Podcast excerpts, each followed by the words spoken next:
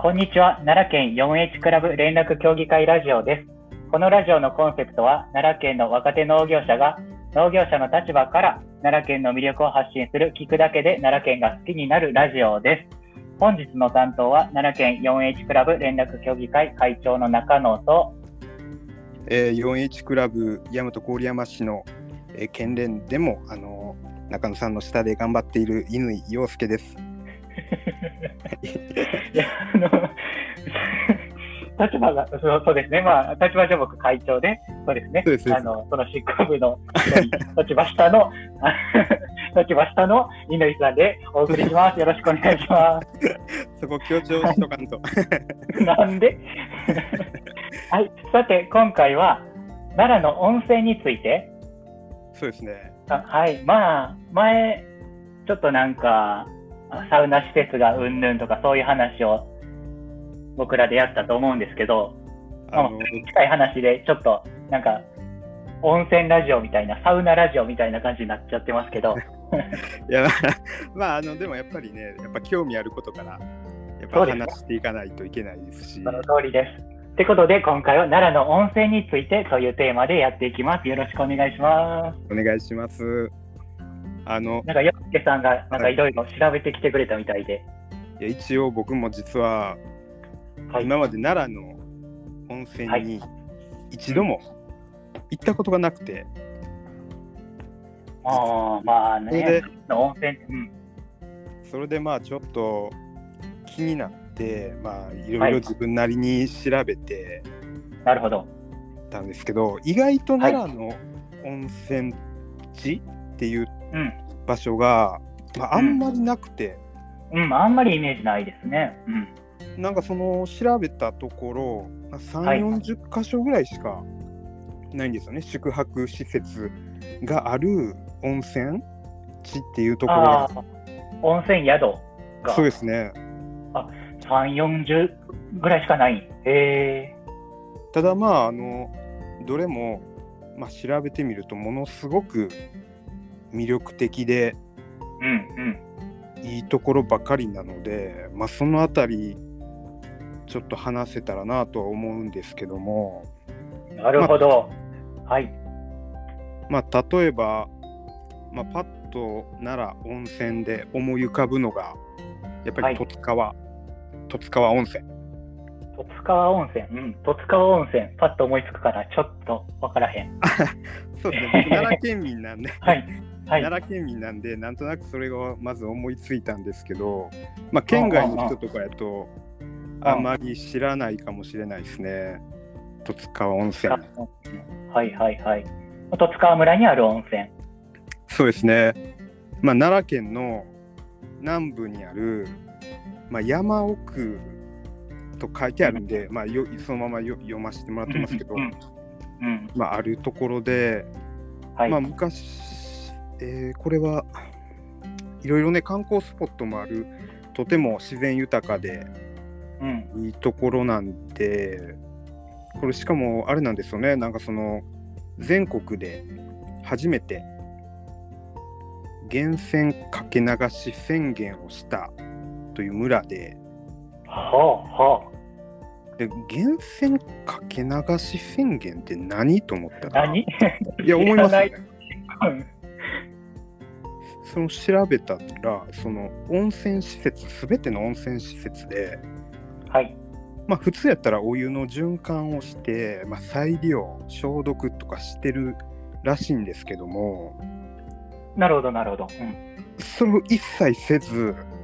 はあはあはあ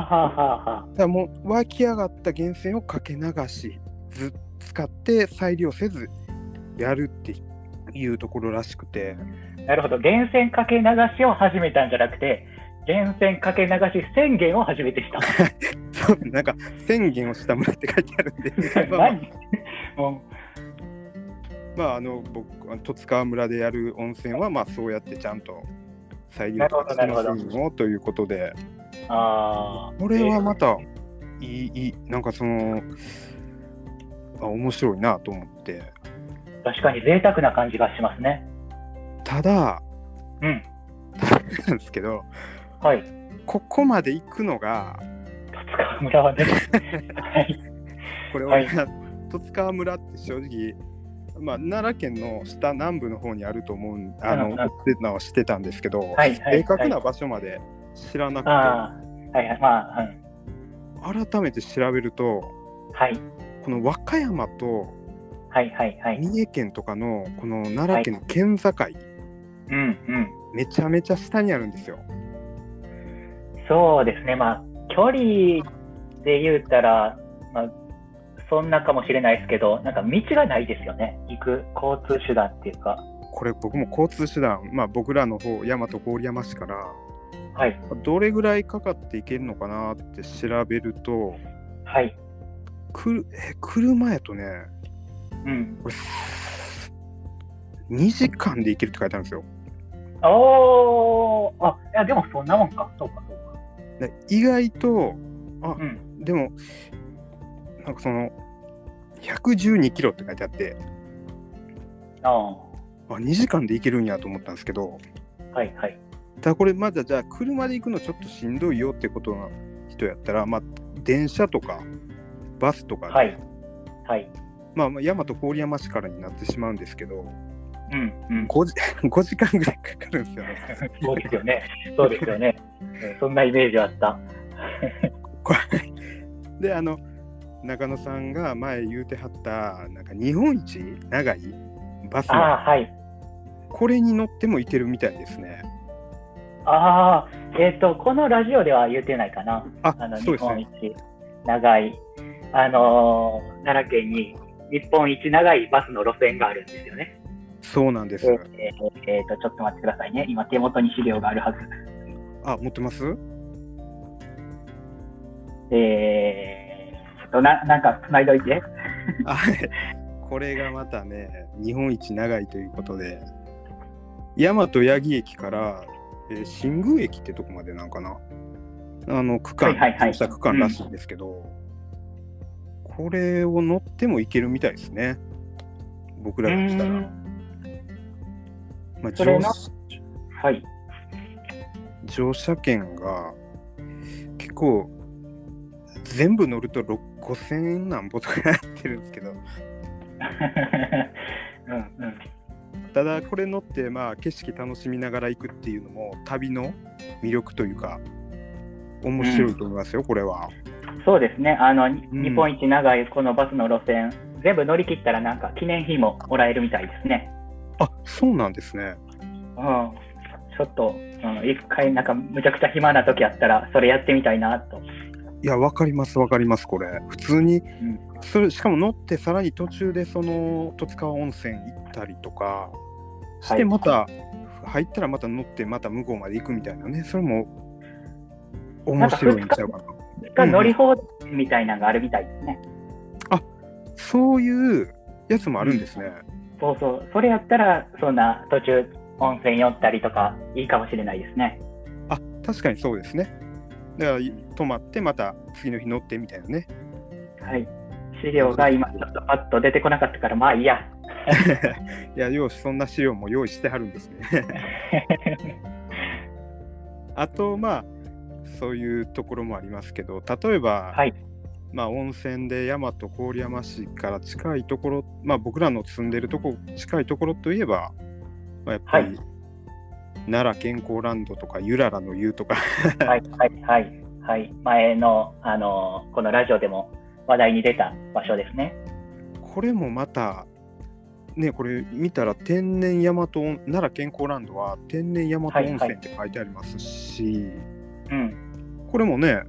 地下 800m より湧き出るナトリウム塩化えー、なんて書いてあるかちょっとごめんなさい僕も分かんないですけどまあなんかそういうのがあって、まあ、うん露天風呂もあると、うんだからまあ奈良とかに行って奈良市とかね法あと斑鳩の法隆寺とか、まあ、そういうところけ、えー歴史のねいろんなとこ見てはい。で奈良健康ランド行くとかうんうんこれも僕めちゃくちゃええんちゃうかなと思って見ててうんうんうん。確か中野さんは奈良健康ランドあんま行ったことないんですよねそうなんですよ。僕、まあ、ゆららの湯は最近よく行くんですけど、はい、奈良健康ランドは、うん、記憶にあるのが 2, 2回ぐらい行ったことあるかなぐらい、ああ、2回ぐらい。うんうんうんうんはい、でもこれもね、奈良まあまあ、奈良健康ランドもそうですけど、そのゆららの湯も、はい、でもね、確か天然は効いててるやつやと思うので、うんうんこれもまたいいですよね。そこもまあ、奈良、これも奈良にあるんで、奈良市にあると思うんで、奈良店って書いてあるんでね。そうですねはいあなるのほはいてあのね、東大寺やらなんやら行ったついでに、ここ行くっていうそうですねうん、そうですね確かに僕も最近ねはい。あのゆららの湯の,、まあ、あのよく柏木にある奈良店にはよく行ってたんですけどはいはいはいはい。森田君とかにあのおすすめ受けて押熊店の方にもちょっと行ってみたんですよはいはいはい。ゆららの湯のね。やっぱりこう、いいですね、押し熊店。いや、めちゃくちゃ僕もね、大熊店の今、ちょっとサイトもはいこう、施設案内とか見ながらちょっと今、喋ってるんですけど、はいはい。うん、これもまたいろいろなんかあっていいですね。施設っていうか、これいろんなあるんですね。なんかこの係湯やら、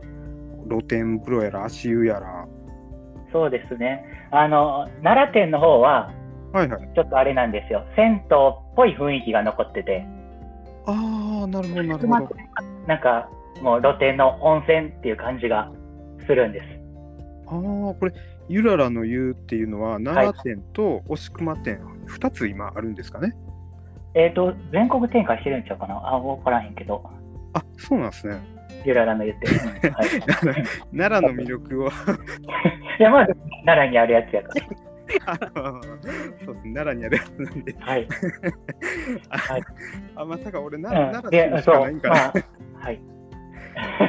押熊店はね、あのサウナの外気浴がすげえ気持ちいい。外気浴あのーサウナ10分入って、水風呂パンで使って、はい、で、はい。外で休憩するんですけど、また10分ぐらい。あそれがね、あのもう露天風呂がすごい開かれてて、屋根もほとんどないんですよね。ー外気あ浴のってだから店。外で、外でそういうはいところで休憩できるんですね。あ、そうです、そうです。で、あのーうん、奈良店の方は、まあ、ちょっとこう、町の方にあるんで、ちょちょっとこう、こじんまりした感じあで、もしくは店はそれがもう、広々とした感じで、すごい外気浴が気持ちよかったですね。あ、いやめちゃめちゃ整うんですね、それじゃあ。むちゃくちゃ整いま した。めちゃくちゃいいっすやん、それ。はい。ただまあ、奈良店もいいとこあるんですよ。あ比較して。そうなんですかこれ、んどうなんか違いはこっちの良さというかあるんですか、奈良店はサウナ広いです。あの、サウナ自体が。あ僕もこれ今施設見たらなんか、んミストサウナとかああ、はい、遠は赤い。外線サウナとかなんかいろいろい4つぐらいあってこれ 4, 4つもあるんですね中にあ、いろんな種類がありますね。えーはいこれまあ、中のその中のオーソドックスなあのサウナが、あのー、押熊店の方はちょっと狭いんですよね。だから、混んできたら、ちょ、ちょっとね、ちょっとなんか、うん、嫌やなって思ったりはするかもしれない。それってあの中にはい、例えばこの奈良店の、はい、はい。こう中にこれ何人ぐらい入れるんですかこのサウナえーと、あれ結構入れるよ。ちょっと、えー、パッとは思え、えー、えでも20、そんなに入れるんですか、 20人ぐらい、うん、入れる。僕なんか昔行ったことある銭湯かなんかでサウナうあんっ。たんですけど、はいそこは56人ぐらいしか入れへんぐらいそう狭いですとねこで。そんな感じですね。銭湯のサウナは。あじゃあ20人ぐらい入れるんやったらすごいはい。結構ゆったりと楽しめるというかまあそうですね。あの密にならずに、はい。ーまああの休日とか人の多い時やったら、まあね、ちょっと人が多かったりはするんですけど、平日とかやったら結構広々と使える感じですかうそうですね。はい。ーんいいでもすしねくはこの前行ったのが平日やったんですけど、はいはいうん、うん、でもなんかやっぱりちょっとサウナが狭いんで、あのうんまあ、外気浴はすごい気持ちよかったんですけど、うんまあ、その点は奈良店の方がいいかなって思いましたね。えー、はあい、そっか、そうですね。サウナもあれ、狭いと人いると気使いますもんね。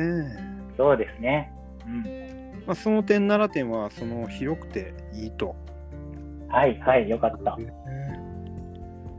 いや、ほんまこれ、ゆららの湯とか、まあ、奈良健康ランドもね、確かサウナは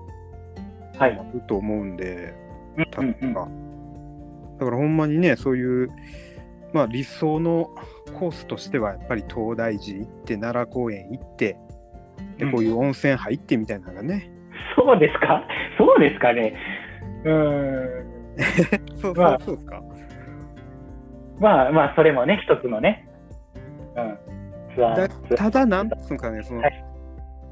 奈良の結はい構有名な温泉がうんうんうん。全部吉野とその下にあるからそうですね。うん。なんか、泥川温泉とかなんか、あーそうですそうですかな。はいはい。だからこれはねちょっとそのあの交通の便はだからちょっとこう時間はだいぶ余裕持たないと回れないなっていう感じですよねまあ全部奈良まあ県楽しみそうでつすつねそう思ったらね。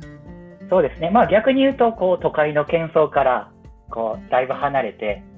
大自然に行けるんで、だからそうでもすう、自然に触れたいなあああ、もう都会嫌やって思う都会の人、すごいいいと思いますよ。いや確かにそうですね。本当に僕も吉野から下の方は本当にもうキャンプとかアウトドアとかめちゃくちはゃい。ね、いやれそうやからまあ僕なんか好きなんであ、そうなんですね。いや好きでへす好きーですだからほんまに自然いっぱいでええなといつも思いますね。えー、洋介さん、キャンプとかするんや。まあ今はもう農業始めてからはほとんど行けてないんですけど、うんうん。昔は行ったりしましたね。